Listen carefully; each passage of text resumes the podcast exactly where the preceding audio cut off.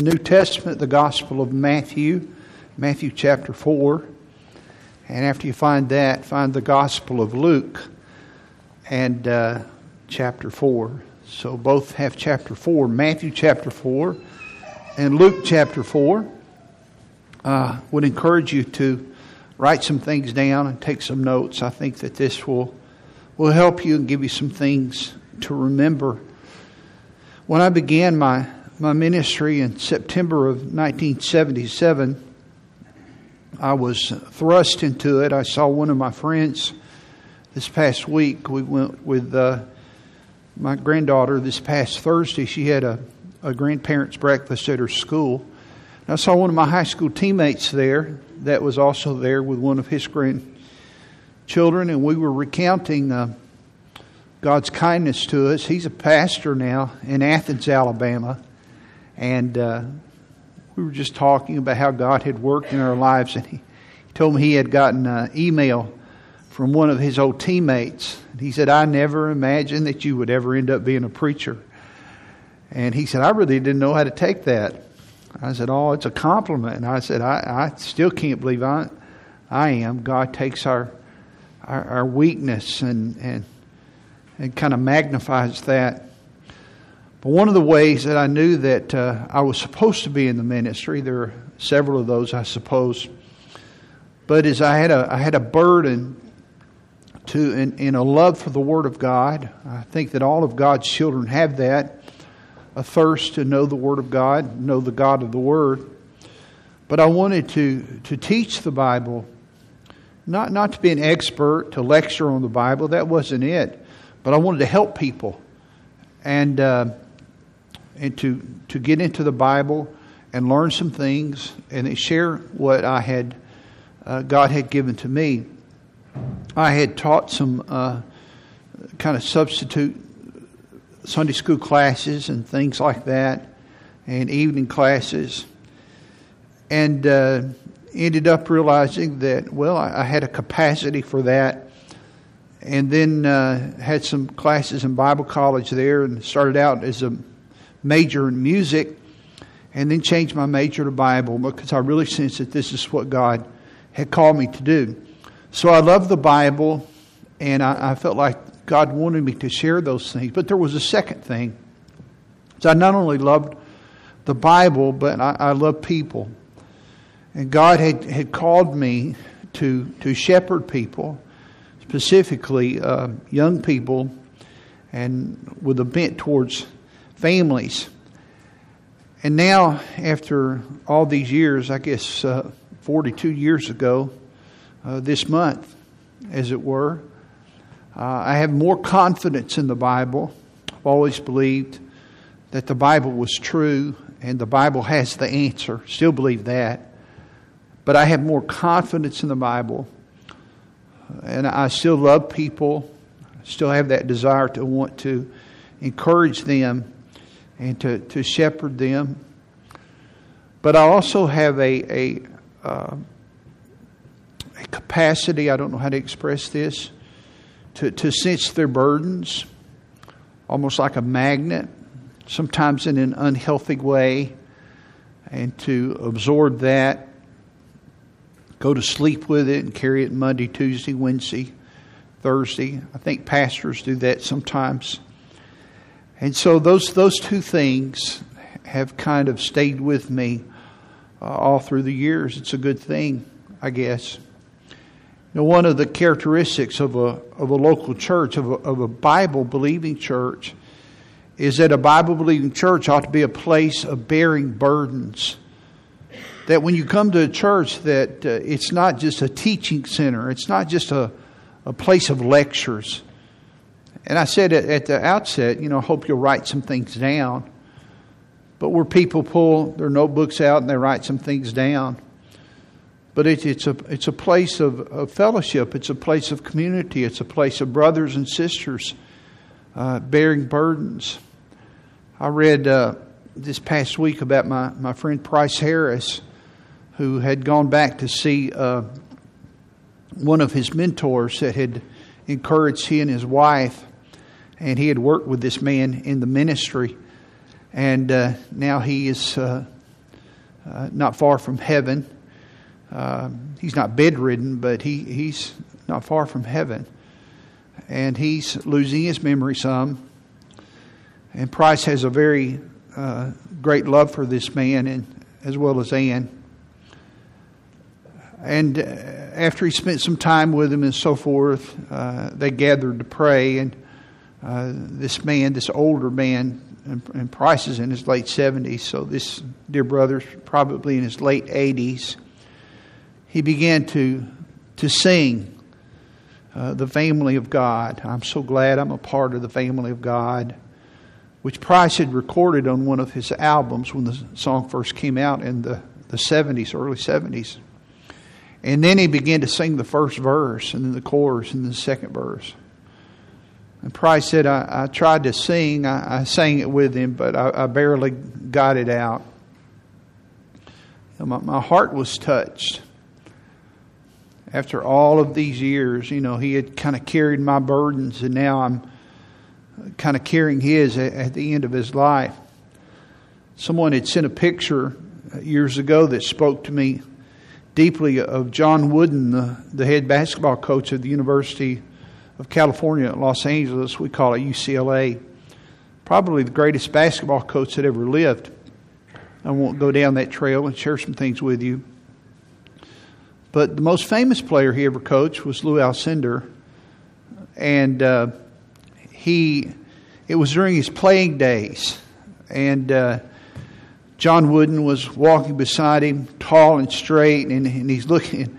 And Alcindor's like seven foot three. You know, he's real tall, towering over him. You can tell him, of course, he's Coach Wooden's much shorter, kind of coaching him, talking to him, and uh, and the basketball player is listening intently. A very articulate man. He's a writer. If you ever read anything he's written, and uh, so he's listening to his coach. And then they had another picture beside that. It touched me so deeply, it still does as I share it with you. Some of you have seen it probably. Decades and decades later, where the, the roles are reversed. And now John Wooden is stoop shoulders, his hair is white, he's gained weight, and uh, he's not as tall as he used to be. And he's, you can tell he's kind of shuffling along and they're still in the same positions, and the basketball players on the same side. And he's been in the NBA, but now he's retired. He's in business on his own. But now the basketball coach is not coaching him anymore. He's just trying to walk. And the man that he mentored now has his arm in the crook of his coach's arm, walking with him, helping him to walk. And I just remembered that, that picture, and I thought about uh, kind of the circle of life and how that works with our parents and how that works with uh, the people that have poured into us. And that uh, at one time they feed us and they teach us and they sacrifice for us. And then the, the time comes when the tables turn, when they can't hear.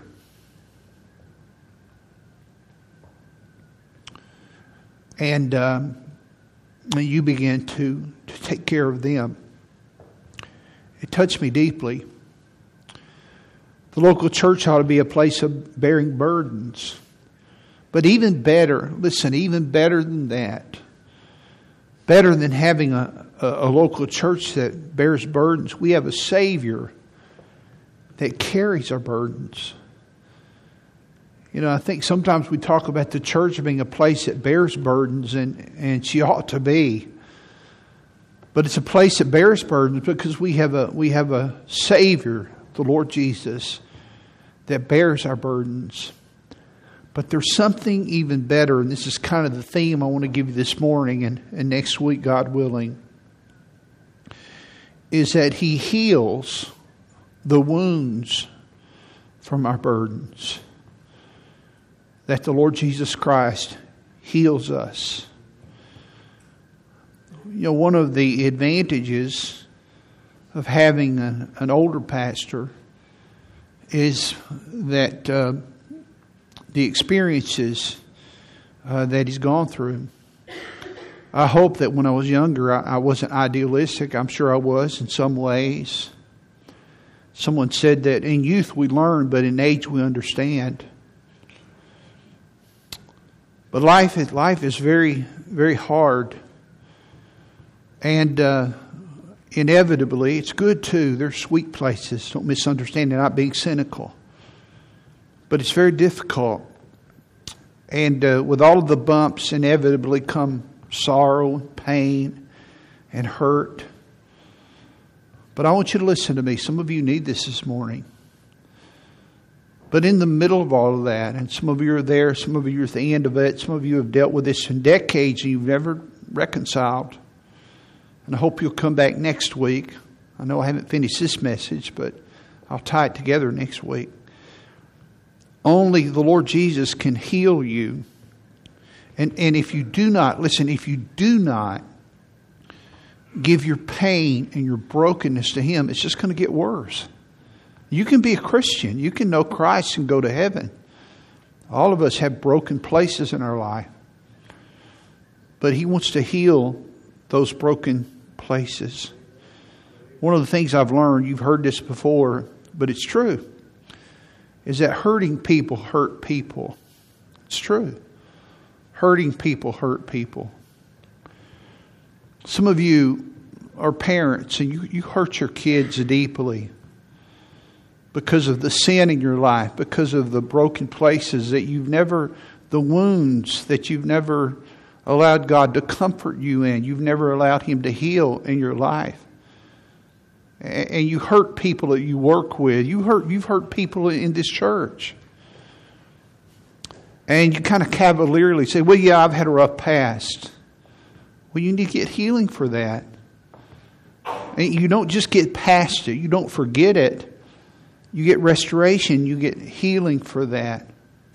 Have you ever noticed that that as people get older, they, they there's kind of a, a fork in the road with this. As they get older, they either get really sweet or they really get angry. They, they don't stay kind of the same or neutral. They get really tender, they get better, or, or a harshness kind of comes into their life because the nature of sin in all of us is to bring sorrow and pain. And when, whether you're lost or whether you're saved, when you reject Christ, who is, who is the healer, I'm going to explain that this morning and God willing next week. When you reject Him and what He can do in your life, then He cannot heal those, those broken pieces in your life.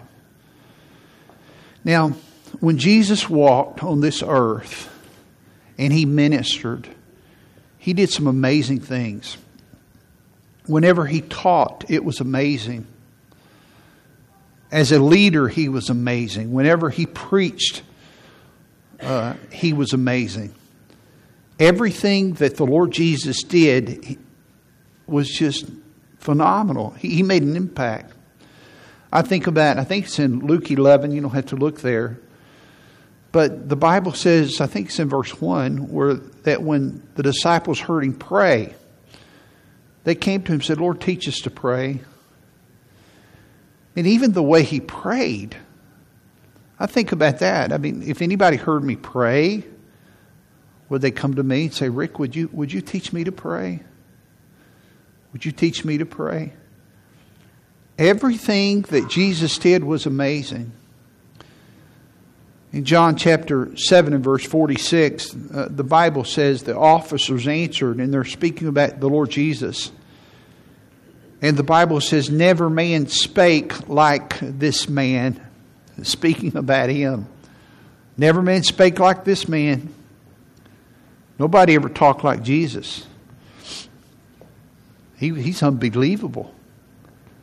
And then in Mark chapter 7 and verse 37, and were beyond measure astonished, saying, Watch this, He hath done, look at this, all things well. Everything He did he did it well. Now, this is not a message on excellence, this is beyond that, it includes that. But everything he did, he, he just did it well. And then it talks about his healing ministry. He, he maketh both the deaf to hear and the dumb to speak. So it's impossible when you read the Gospels about the ministry of Jesus and the life of Jesus to read about the fact that he was a healer. And that's where I want you to look in, in Matthew 4. I ask you to turn there. And you may want to underline some things there. Matthew chapter 4, look at verse 23. And uh, notice these verbs that describe the ministry of Jesus. Matthew 4:23. And Jesus went about all Galilee. I've been here in this region actually when I went to Israel. Here's the first one teaching. That, that was his dominant ministry. It's used more often than anything. He had a teaching ministry. Teaching in their synagogues and preaching. He was a preacher. And here's the content of the message the gospel of the kingdom. In healing, I have these marked teaching, preaching, and healing. All manner of sickness and all manner of disease among the people. That was kind of his, his ministry. Teaching, preaching, and healing. That's what he did. Now, what happened when, when he did that? This is sad, but it was a reality, and it's still true today. And his fame went throughout all Syria. Now I'm going to misread the text. And they brought unto Jesus all people to hear the truth. That's not what it says, is it? They brought unto him all sick people. Now, why did they do that? Because were they interested in, in the teaching ministry or the preaching ministry? Were, were they interested in, in getting help for their soul? No. They wanted help for their body. Now, that's not wrong. I'm going to talk to you about that this morning. That's not wrong, but it's not the greater priority. But that's what we seek after. We're still the same. And they brought unto him all sick people that were taken with divers. That's the old English word. We get the word diverse from it. We put an E on it. All types of diseases and torments. Boy, that's true. Disease will torment you. I have a friend uh, that's a doctor. He told me one time, he said, Rick, he said, it's no accident. He said, the word disease literally means dis-ease. You're at dis-ease. You're not at ease and there, there are torments with it. And the Bible here says he was famous for this. He wasn't famous for, now, with some people he was, there was a remnant. But his fame was hey, this guy will get rid of your, of your torment, your physical torment. And those which were possessed with devils, and those which were lunatic, and those that had the palsy, and he healed them. He healed them of what? Of these physical problems. Now, I love this because Jesus loved people. And I want you to understand something. He cares about your physical ailments. Some of you either have a physical problem or you've had one or somebody in your family has one. And God cares about those things. The Lord Jesus does. And we just read that fame went throughout all Syria. Look at the next verse. And there followed him great multitudes of people now, I'm ask you a question based on what we just read. Why were they following him? Well, they, they weren't following him because of what he taught and what he preached. They, they were following him based on what he did for them to make them feel better. Mean, look, look around you today. I thank God for who's here. We love you. Remember years ago, I've told you about this, been a long time. There was a famous healer uh, that came to Huntsville in the 70s, very, very well known. He was a charlatan, and uh, it's been well documented, both morally and a lot of other ways.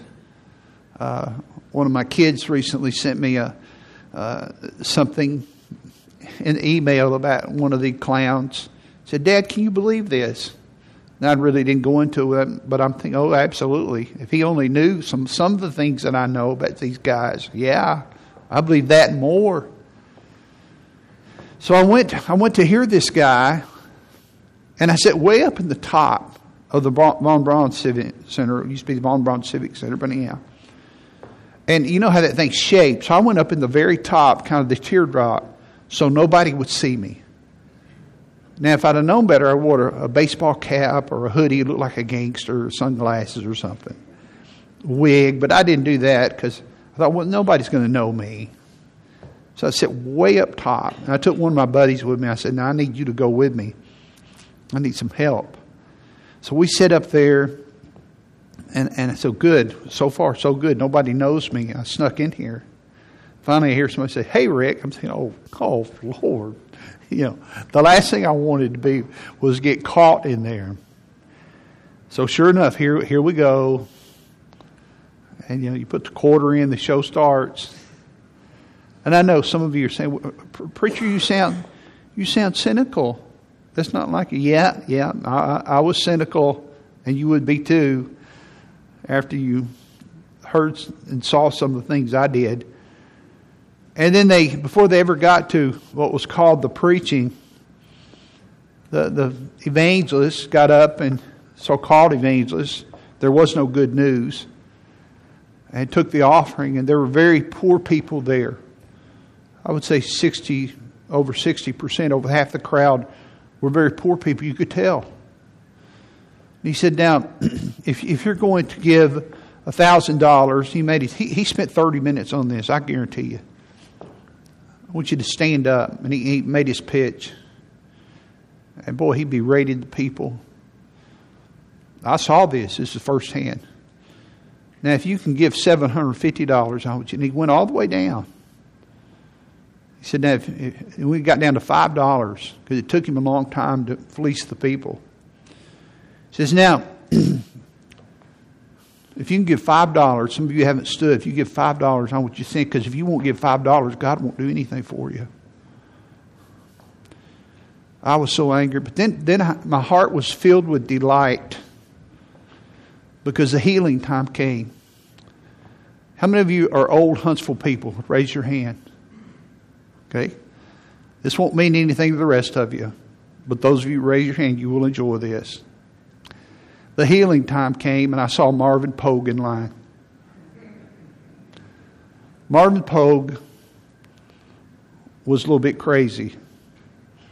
And uh, I remember I saw him in a, a store one time across from my dad, and he, he was in there, and uh, he'd come in daddy's shop some, so we knew him.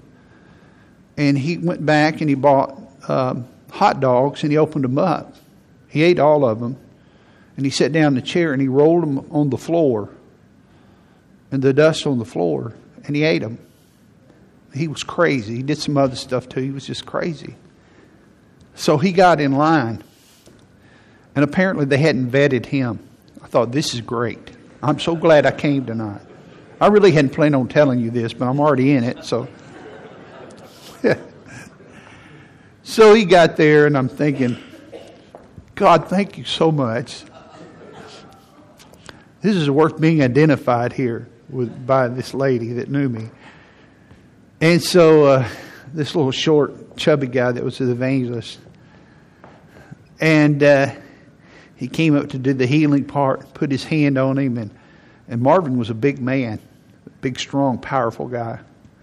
he put, he pushed on him, and he just stood there like a rock. Nothing happened because you know you're supposed to fall back and all that stuff. Nothing happened. And I'm thinking, well, he's going to do. He said, well, no, that didn't work. We'll just give him another zap. Nothing happened again. Get him off the stage. Get him off the stage. I enjoyed that part of it.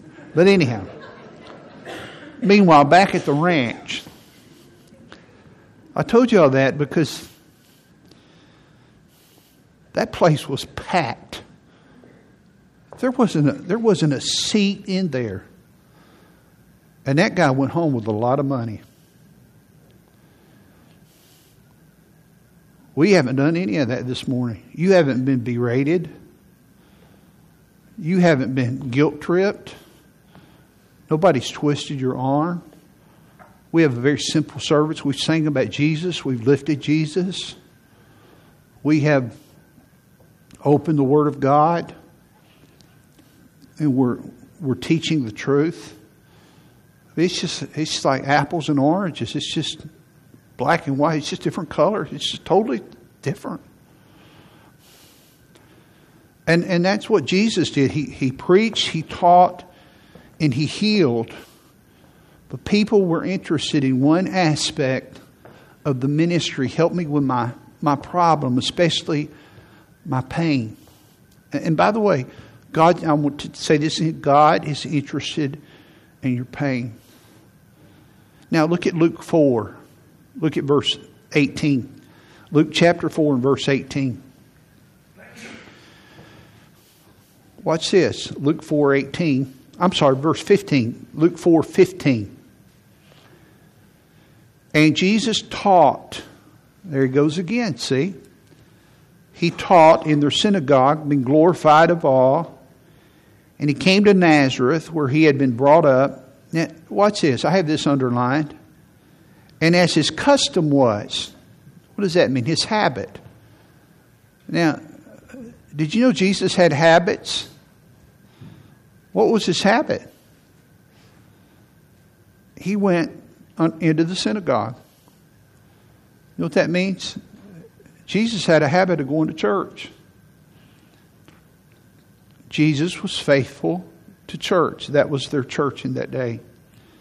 As his custom was, he went into the synagogue on the Sabbath day and he stood up for to read. This is when he began his ministry, the first sermon he ever preached. And they asked him to preach, which was what they did if they had a guest. They would invite him to speak. And there was delivered unto him the book of the prophet Isaiah. And when he had opened the book, he found the place where it was written. Now, the text we're going to read is from Isaiah 61. And here's what he read The Spirit of the Lord is upon me, and this was fulfilled in him. Because he hath anointed me, he's saying, Jesus said, My Father has anointed me. What's this? To preach the gospel to the poor. Not to people that can give a thousand dollars. He has sent me, now pay attention to this, to the verbiage, to heal the brokenhearted. Now in Matthew 4, he was healing bodies. Now he's healing broken-hearted people. He did both. He's healing broken-hearted people. He's healing the souls of people. To preach deliverance to the captives. This is people that are in bondage to sin. Recovering of sight to the blind. To preach deliverance to them. Now pay attention to this. Have this underlined. Those that are bruised those that are bruised. You ever been bruised?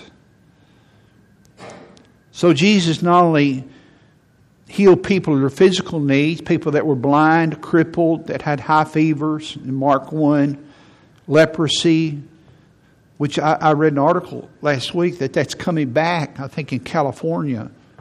It's amazing. Leprosy is coming back in America.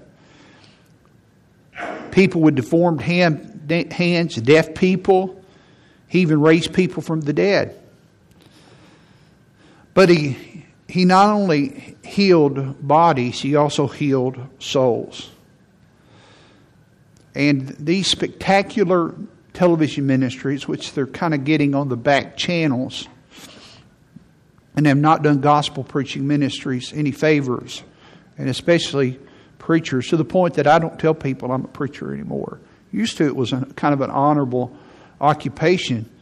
But now it's kind of like, uh, well, I won't mention some occupations. but I remember, I, will mention one, okay. Years ago, we had a, a fellow that his mind, he didn't have a full mind, I'll say. And uh, he had a prayer request one Wednesday night. and He said something about negative about used car salesmen. We had a guy in our church that sold used cars. He was sitting in the back. And I knew the guy, he's a good guy and this guy said something negative, and I, and and the, my friend that sold cars, he was really offended by this. I kind of looked at him, and winked at him and smiled, you know, like, hey, calm down. He doesn't have a full mind. It's okay. But there are certain occupations where people just, you know, you have to kind of prove your trust. And, and, and that's what these guys have done for people that, that are in the ministry. I remember when uh, my grandmother, who died when she was 60 years old, uh, my mom and I were talking about this a couple weeks ago, how that she's outlived her family. Uh, she's 81. And I've outlived my my uh, grandparents on her her mom and dad. I've outlived them, and uh, I'm catching up on my grandparents on my father's side now. But having said all that, uh, she got cancer, and when she was see six, 54 years old. And I was back in her bedroom. I was home from college, and she and I were very, very close. I was the oldest grandchild, and, and so I grew up with her, very close to her. She always called me son. And she said, Son, have you ever heard of? And she mentioned one of these televangelists, and he was a charlatan. I said, Well, yes, I've heard of him. She said, I was watching him on TV about six months ago. He's one of these guys that would send out prayer cloths and said, Now, if you'll send me $50, God will send you a miracle. You know, you ever get these letters? They'll say, if you, if you will send me, if you will sow your seed of faith with me, if you will sow your seed of faith of $100 with me, God will send you $1,000. Now, if he really believed that, he'd be sending you $100, wouldn't he? He'd stop and think about that. But he doesn't really believe that. And so, so this fella was not an honest man. He didn't preach the gospel I talked about my grandmother. She said, Have you ever heard of him? I said, Yeah. She said, I was watching him a few months ago, six months ago or so. And she, her body was suffering. She would get chemotherapy, and she had literally worn a callus on her finger from biting on it. She'd sit in a chair from the pain, watching TV. She'd bite on her finger from the pain. She never complained, but she bit on that finger until she had a callus. And she said, I don't know what to do. She said, and she knew I was studying for the ministry. She had a lot of confidence in me. She said, I'm thinking about going to see him, but I don't know what to do. What do you think about it? My heart, my heart was so tender because I'd seen her suffer and she wanted to live a long life. And she was in her 50s. The cancer was just eating her up. And this man had made promises that he could not keep that were not in the Bible. And she said, What do you think? And I knew it was a very tender moment, and I, I couldn't just stand there and say, Well, you know, real quickly dismiss it. And we had a little conversation there in the bedroom. And we talked about healing and what the Bible says. And she said, when we finished, she said, Well, you know what? She said, That's what I thought. She said, I'm, I'm not going to go see him. I'm going to trust God. And I hugged her and kissed her. I want to talk to you this morning about Jesus, the healer. Let me give you one, one thought today and a couple of ideas under that from the Word of God, and then finish this next Sunday. I want to help you this morning. Here's the thought I want to give you this morning, and I hope, I hope you'll listen. Number one, Jesus can heal your body. I say number one, that's the only idea I'm going to give you because next week I'm going to build on that. But I've got to give you this idea this morning. Jesus can heal your body. Now, we've already seen that. I just read in Matthew 4.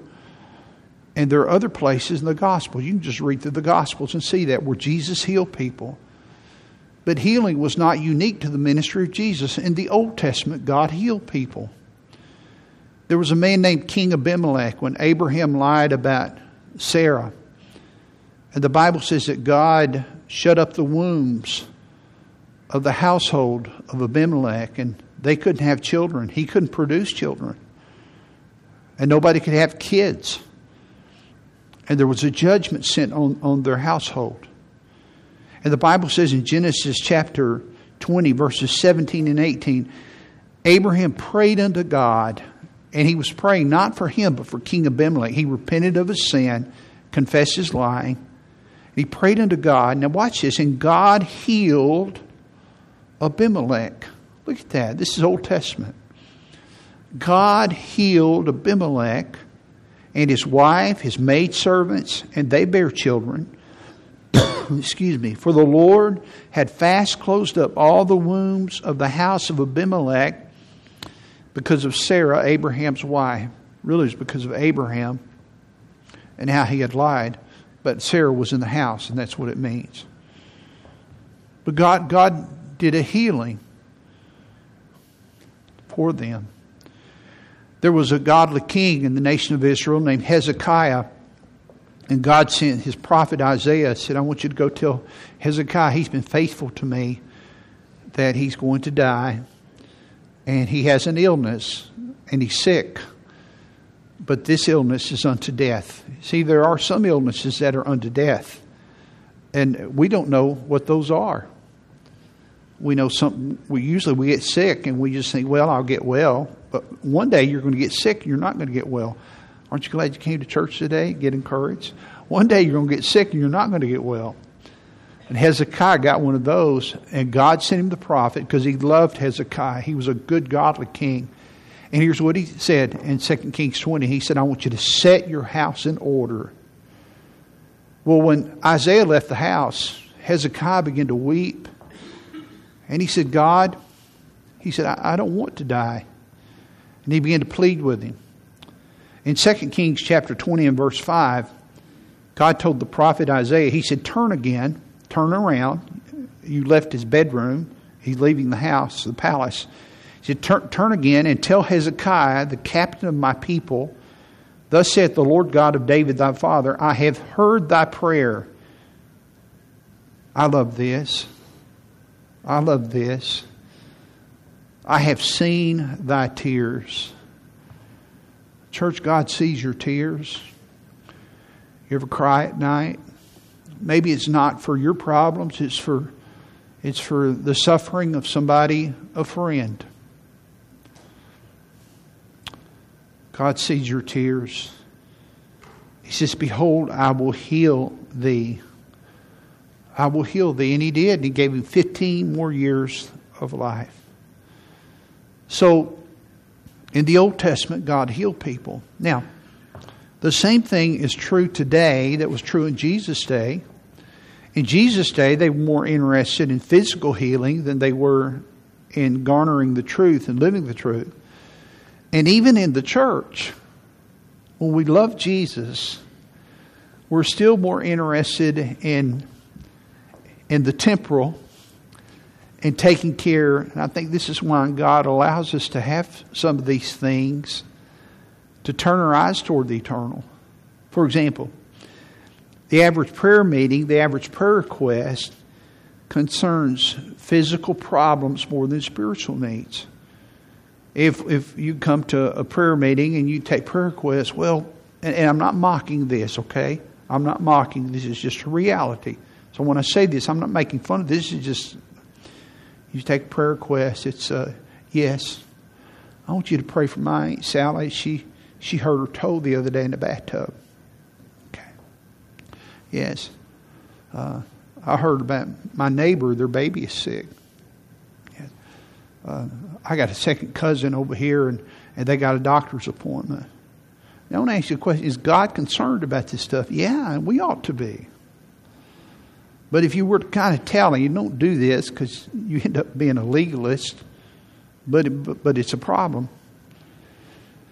If you begin to tally the kind of kind of requests and put them in categories as spiritual, I mean, how, how many people say, Well, I want you to pray for me. My heart is cold.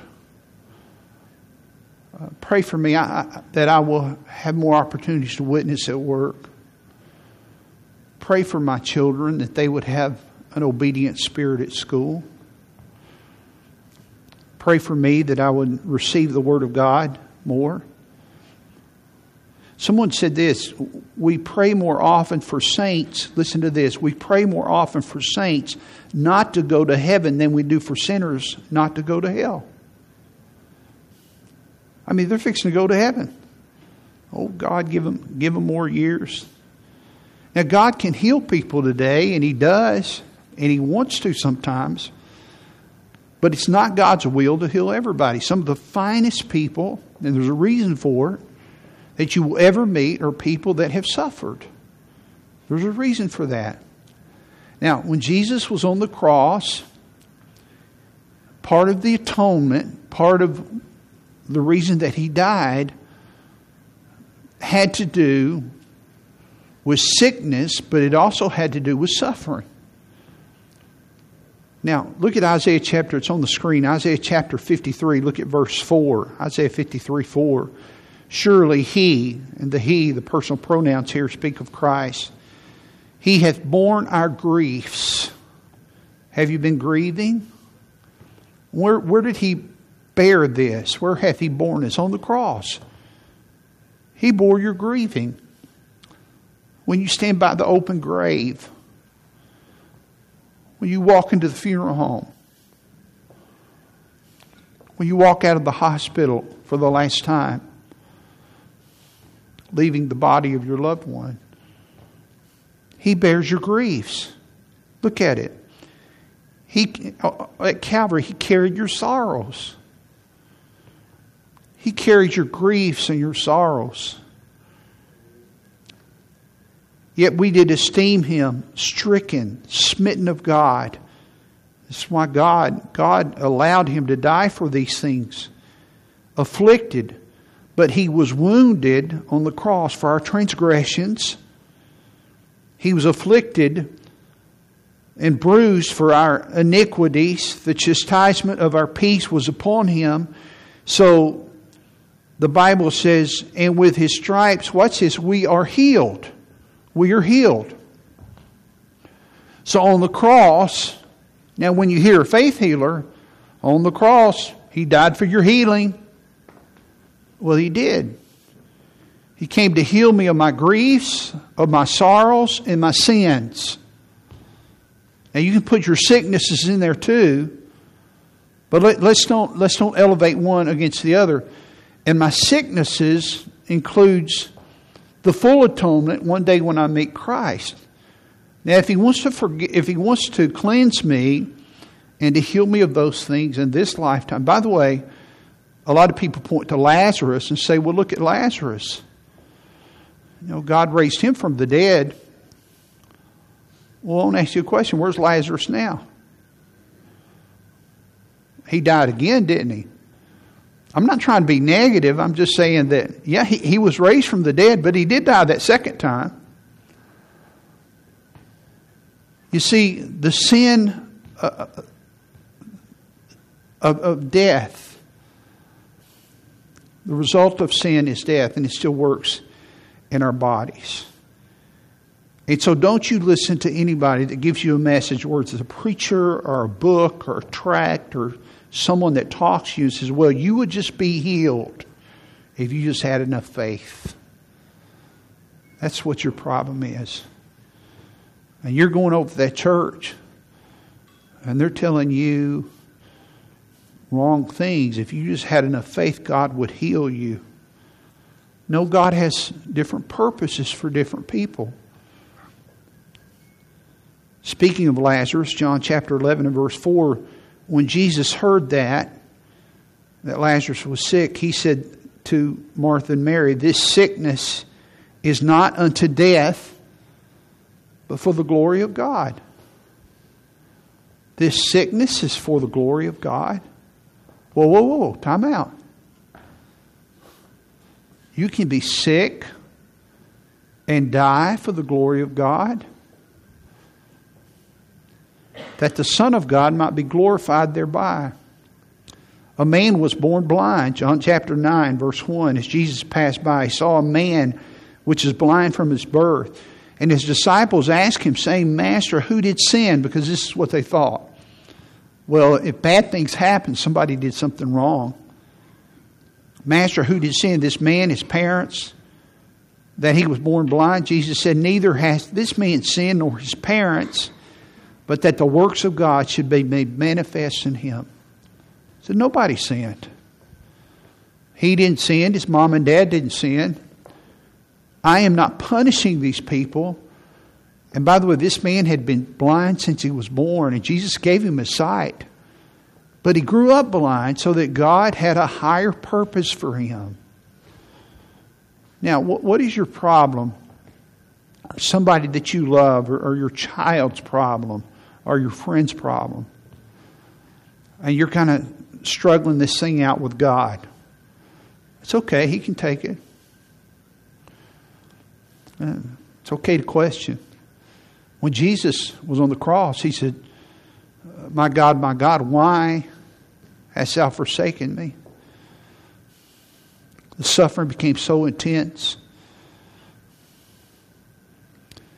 Paul had a co worker that was very valuable to him. And Paul, Paul was an apostle. He had the ability to heal people.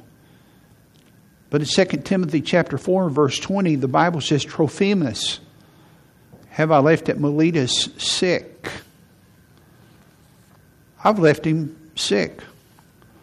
Paul was an apostle. He had the ability, he had the power to heal people. Now, get this here's the vessel through which God heals people, and he's sick. The vessel that has the strength is the weak one. In 2 Corinthians chapter 12 and verse 7, Paul said, Lest I should be exalted above measure through the abundance of the revelations, there was given to me a thorn in the flesh. And that's a metaphor, but don't, don't let it, the thorn in the flesh is not just this little thing like on a rose bush, which, oh, that hurt, it'll go away. It really means like a stake that impales you. This, this hurts. The messenger of Satan, I've been meditating on this. Satan meant for it to destroy you. Did you know when you have a thorn in the flesh that, that Satan talks to you and there are messages that come to you? The messenger of Satan to buffet me, lest I should be exalted above measure. For this thing, this thorn in the flesh, I besought the Lord thrice, three times, that it might depart from me. Here's Paul, the one that wrote about the amazing grace of God and here's the one that said, You know, I'm thankful for everything. And he didn't say the first time, God, thank you for this. No, he said, I don't want this. I, I want rid of this. He said it two, three times. And this was not little tiny prayer. These were seasons of prayer because he remembered them. And he, and he wrestled with God over it. God, I, I don't want this. This is painful. And I believe, here's what he said. One of the things the Bible doesn't say God, my ministry's limited. I can't travel the way I want to, I can't do the things I want to do. I want to depart from me. And he said unto me, God said, No, my grace is sufficient for thee, because in your with your thorn my strength is made perfect in weakness. you're, you're better with your thorn than you are without it. Now, he never felt that way, but that's taken by faith. Now, let me show you one other passage, because this is the healing passage. In James chapter 5 and verse 13. James chapter 5 and verse 13. Is any among you afflicted? That means, are you going through a difficult time? Are you having a hard time financially? Are you discouraged? Let him pray. Pray about it. Is any merry? You having a wedding anniversary? Some good things happening in your family? You get a promotion at work? Let him sing. I mean, all, all of life is not about affliction. Sometimes it's merry. There's hills and there's valley. Let him sing psalms. There's another category. Is any sick among you? Are any of you sick? The word sick there is a fascinating word. It means fatigued, it means worn out from an illness. Is any sick among you? Do you have a disease? Let him call for the elders. This is interesting. Don't go to the Civic Center. Don't go up in front of a crowd. You don't need an evangelist. This is a very quiet thing. Let them pray over him, anointing him with oil in the name of the Lord. Anointing him with oil. I remember when I was ordained to the ministry in 1981, and this question came up. And I remember Elmer Towns asked it, and I said, Well, I said, as I understand that passage, I said, there's two interpretations. I said, one is the oil is a symbol of the Holy Spirit. We're acknowledging, you know, God is a part of the healing. So the other interpretation is that olive oil was used. It was a tradi- traditional uh, medicine. It had medicinal value. It still is over in Israel, but particularly in that day. And the word anointing there means to rub. So what basically what they're saying is, uh, I want you to pray over them, and while you're praying for them, give them an aspirin, anoint them with oil. So they're not divorcing medicine from from prayer. They're saying do both. Dr. Towns said, "Well, that's exactly correct about in terms of the interpretations. Are two two ways two ways to look at it." You said, "Well, preacher." What do you believe? Well, I do both, whatever people want. If they want literally to anoint with oil, I do that. But I also believe that it can mean anoint them with oil in the name of the Lord. God, I'm acknowledging that you are the great physician and you made doctors and you made medicine. But we're trusting you that you can work through supernaturally through these natural means. And the prayer of faith shall save the sick, and the Lord shall raise him up until, and if he have committed sins, apparently this man had sinned, the reason he was sick, they shall be forgiven him. Confess your faults one to another and pray one for another that they may be healed. The effectual, fervent prayer of a righteous man availeth much. The prayer of faith shall save the sick. So they'll kind of park on the, you got to have faith. Don't you listen to me very carefully. Please listen. It's not the strength of your faith, it's the object of your faith. The Bible says that a mustard seed of faith can move a mountain. It's not the strength of your faith. There are degrees of faith. In Mark chapter 9, a man came to Jesus and he said, My son is really sick. And Jesus said, Well, would you believe? He said, I'll believe, but you but would you help my unbelief? And Jesus healed his son.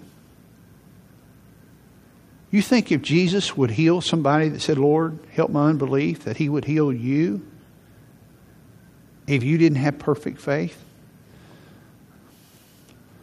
I've, I've heard and known people. I'm thinking about a man, I'm not going to mention his name. He's a good man, he's a great man that had perfect faith and said, God's going to heal me of this brain tumor. I know he is. And he made a very bold declaration because that's what faith does. But he didn't. Now, does that mean that he was wrong to do? I, I don't know. But, but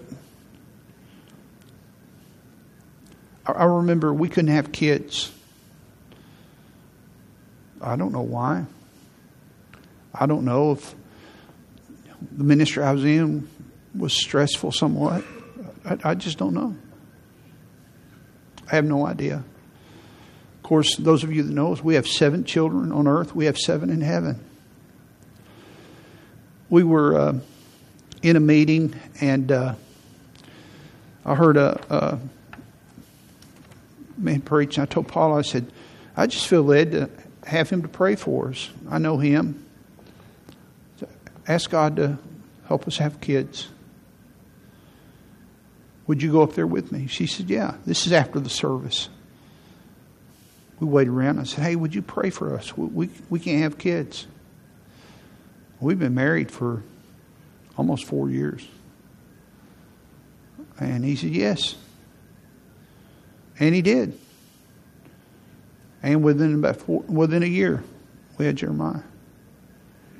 Now, it wasn't like we walked out and said, Well, we're, we're going to have it. By, now, listen carefully. By our willingness to do what we did was a step of faith.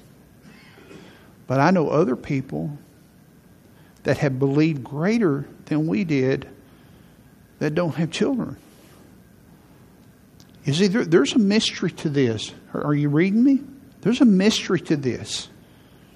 And for any preacher or any counselor, any Christian, anybody to come say, Oh, I have the answer to this. No, you don't. God is bigger than your box. And, and our, our job is just is to trust the Lord even when you don't understand Him. I, I, I begged God, God, please heal my grandmother. I prayed and prayed and prayed. I fasted and fasted and fasted. But He didn't. And she passed away.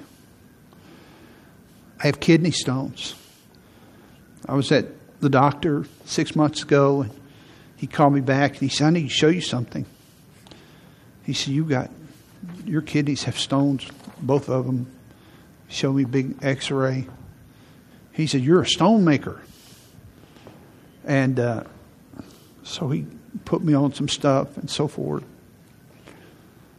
And so, those of you who had kidney stones, you could tell, you could feel that dull ache when it starts here. So, oh man, I got a stone. So I started going to the doctors. I didn't want that thing to hit. And if those of you that had them, you don't want it to hit.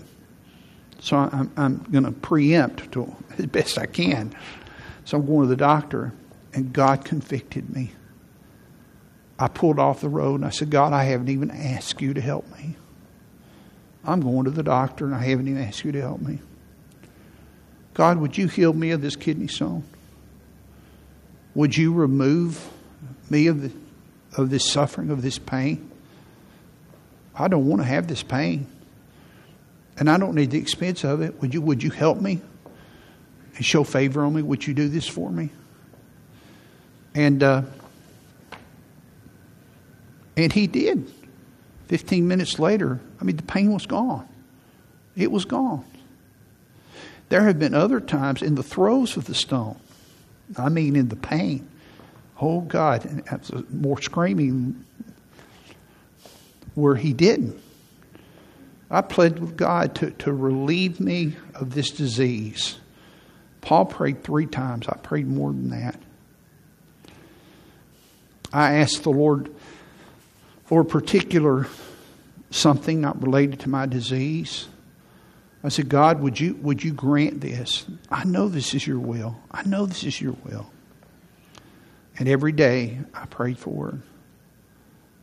And it didn't happen, it didn't happen, it didn't happen, it didn't happen, it didn't happen.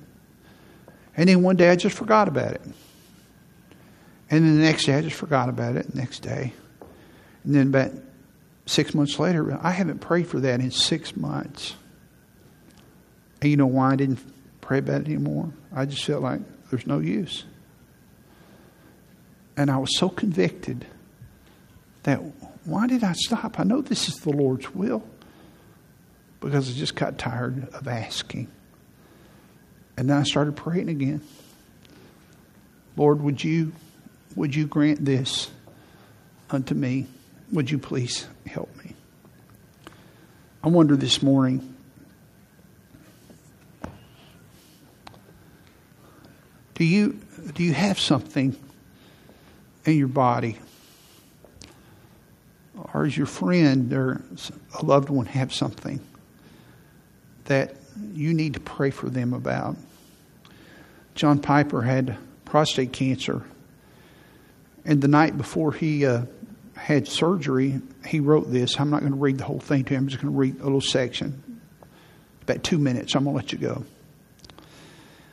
But uh, my brother in law Paula's brother has, uh, she was up there with me this week, and he has cancer on his tongue, it's in his throat, it's in his lymph nodes, and he's going to have surgery and so forth. She was with him. I sent this to him. He said, he sent me a note. He said, Rick, I printed that out and I put it up in my workspace so I can read it every day. It's called Don't Waste Your Cancer. He said, I write this on the eve of prostate surgery. I believe in God's power to heal by miracle and by medicine. It is right and good to pray for both kinds of healing. Cancer is not wasted when it is healed by God, He gets the glory. Not to pray for healing may waste your cancer. But healing is not God's plan for everyone. There are many other ways to waste your cancer. You will waste your cancer if you seek comfort from your odds rather than from God. The design of God in your cancer is not to train you in the rationalistic human calculation of odds. The world gets comfort from their odds, not Christians. You will waste your cancer if you refuse to think about death. We all die. If Jesus postpones his return, not to think about what it will be like to leave this life and meet God is folly. Ecclesiastes 7 2 says it is better to go into the house of mourning, M O U R N, grief, that is a funeral, than to go into the house of feasting. For this is the end of all mankind, and the living will lay it to heart. How can you lay it to heart if you don't think about it? Psalm 90 12 says, Teach us to number our days, that we may get a heart of wisdom. Number, your days means thinking about how few there are, that they will end. How will you get a heart of wisdom if you refuse to think about this? What a waste if we do not think about death. You will waste your cancer if you think that beating cancer means staying alive rather than cherishing Christ. Satan's and God's designs and your cancer are not the same. Satan designs to destroy your love for Christ. God designs to deepen your love for Christ. Cancer does not win when you die. It wins if you fail to cherish Christ. For me to live as Christ, to die is gain. Philippians 1.21. You will waste your cancer if you spend too much time reading about cancer, not enough time reading about God. It is not wrong to know about cancer, but the lure to know more and more and the lack of zeal to know God more and more is symptomatic of unbelief. Cancer is meant to awaken us to the reality of God. What a waste of cancer if we read day and night about cancer and not about God. You will waste your cancer if you let it drive you into solitude instead of deepen your relationships with manifest affection. When Epaphroditus brought the gifts to Paul sent by the Philippian church, he became ill and almost died. Paul tells the Philippians, Epaphroditus has been longing for you all and has been distressed because you heard that he was ill. What an amazing response.